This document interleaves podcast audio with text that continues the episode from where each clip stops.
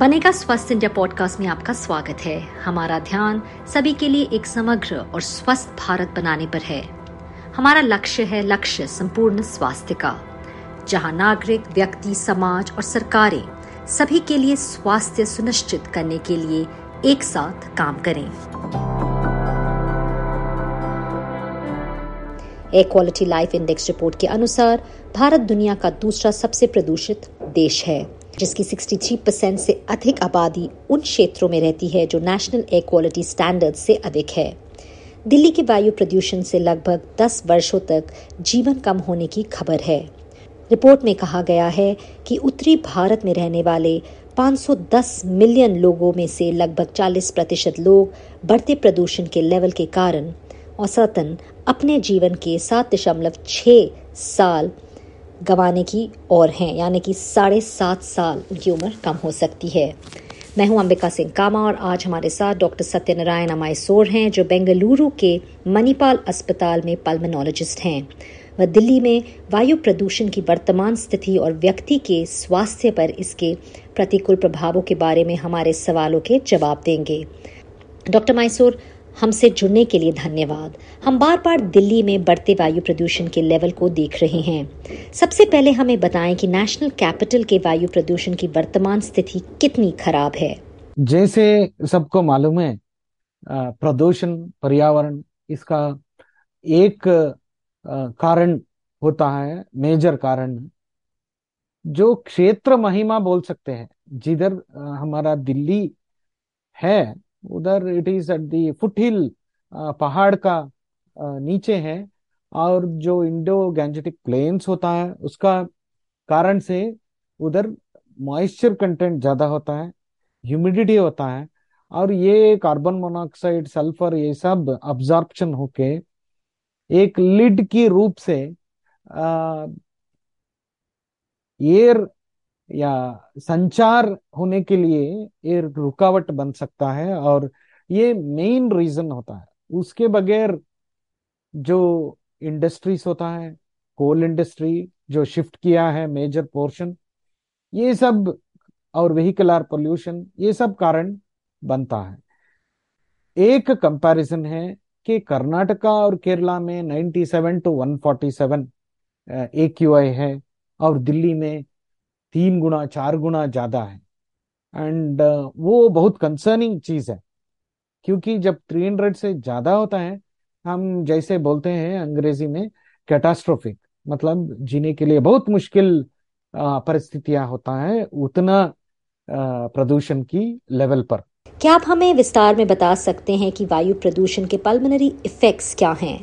ये जो health effects of pollution बोलते हैं उसको तीन हिस्से में डिवीज़न डिवाइड करके बोल सकते हैं, आसानी हो जाएगा।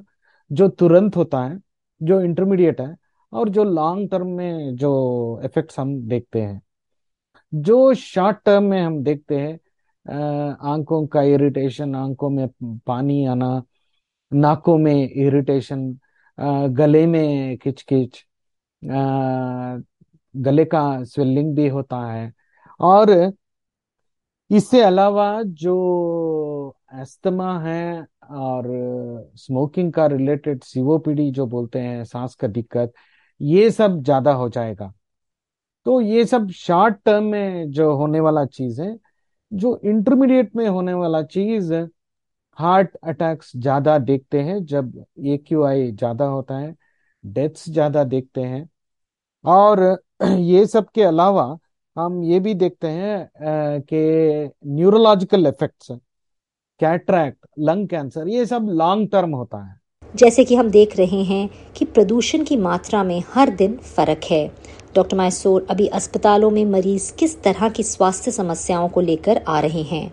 जो हॉस्पिटल में लोग आते हैं वो अभी ज़्यादा नंबर देख रहे हैं जो एस्थमा का कंट्रोल चला गया सीओपीडी एक्सरबेशन मतलब बढ़ती हो गया सांस का दिक्कत ज़्यादा हो गया, ये एडमिशन ज़्यादा आ रहा है। और प्रदूषण का साथ साथ ये मौसम के कारण ये H one N one adenovirus human metapneumovirus ये सब ज़्यादा हो रहा है। जितना कोविड कम हो रहा है, बाकी जो वायरस था, वो सब ज़्यादा हो रहा है। क्या आने वाले दिनों में लोग अपनी सुरक्षा के लिए कोई स्पेशल रूटीन फॉलो कर सकते हैं? दिल्ली में जो भी प्रदूषित एरियाज़ हैं, उधर मास्क पहनना ना भूले। ये एन नाइन्टी फाइव मास्क आपको ज़्यादा प्रोटेक्शन देगा पोल्यूशन में। जितना इंडोर रह सकते हैं, उतना इंडोर रहना चाहिए। जितना व्हीकल आर यूज़ कम कर सकते हैं, उतना अच्छा है। और ये इंडिविजुअल योगदान जो होता है, ये बहुत होता है। जब परिस्थिति बहुत ज़्यादा है 350 से ज़्यादा जा रहा है एक्यूआई एयर प्योरीफायर का इस्तेमाल कर सकते हैं बट उसमें उतना एविडेंस या दाखिल नहीं है। फिर भी एयर एयर प्योरीफायर आप बंद कमरे में इस्तेमाल कर सकते हैं। सबसे बड़ा जो चीज़ सब लोग कर सकते हैं, अगर आपको फ्लू का वर्नम वलनरेबिलिटी है या फ्लू आने का संभावना है, आप फ्लू का वैक्सीन ले सकते हैं। और इससे प्रदूषण का साथ साथ जो डबल इफ़ेक्ट होगा, प्रदूषण और इन्फेक्शन का वो कम कर सकते हैं। डॉक्टर माइसोर ने सही कहा, अगर हम सभी आपके द्वारा बताए गए टिप्स जैसे मास्क पहनना, पब्लिक ट्रांसपोर्ट यूज़ करना आदि को फॉलो करते हैं तो मुझे यकीन है कि हम इसका मुकाबला आसानी से कर पाएँगे। इसी के साथ बनेगा स्वस्थ इंडिया पॉडकास्ट, यहाँ पर ही खत्म होता है। अगर आपके पास कोई कमेंट क्वेरी या सुझाव हैं इस टॉपिक पर, या फिर कोई और विषय जो आप चाहते हैं कि हम आने वाले हफ्तों में कवर करें तो आप हमें लिख सकते हैं। हमें मेल कीजिए B S I podcast at the rate N D T V dot com पर। बी एस आई यानी बनेगा स्वस्थ इंडिया।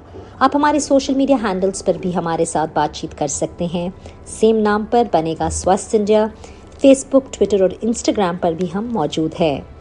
मेरा नाम है अंबिका सिंह कामा। मेरी तरफ़ से goodbye stay healthy stay safe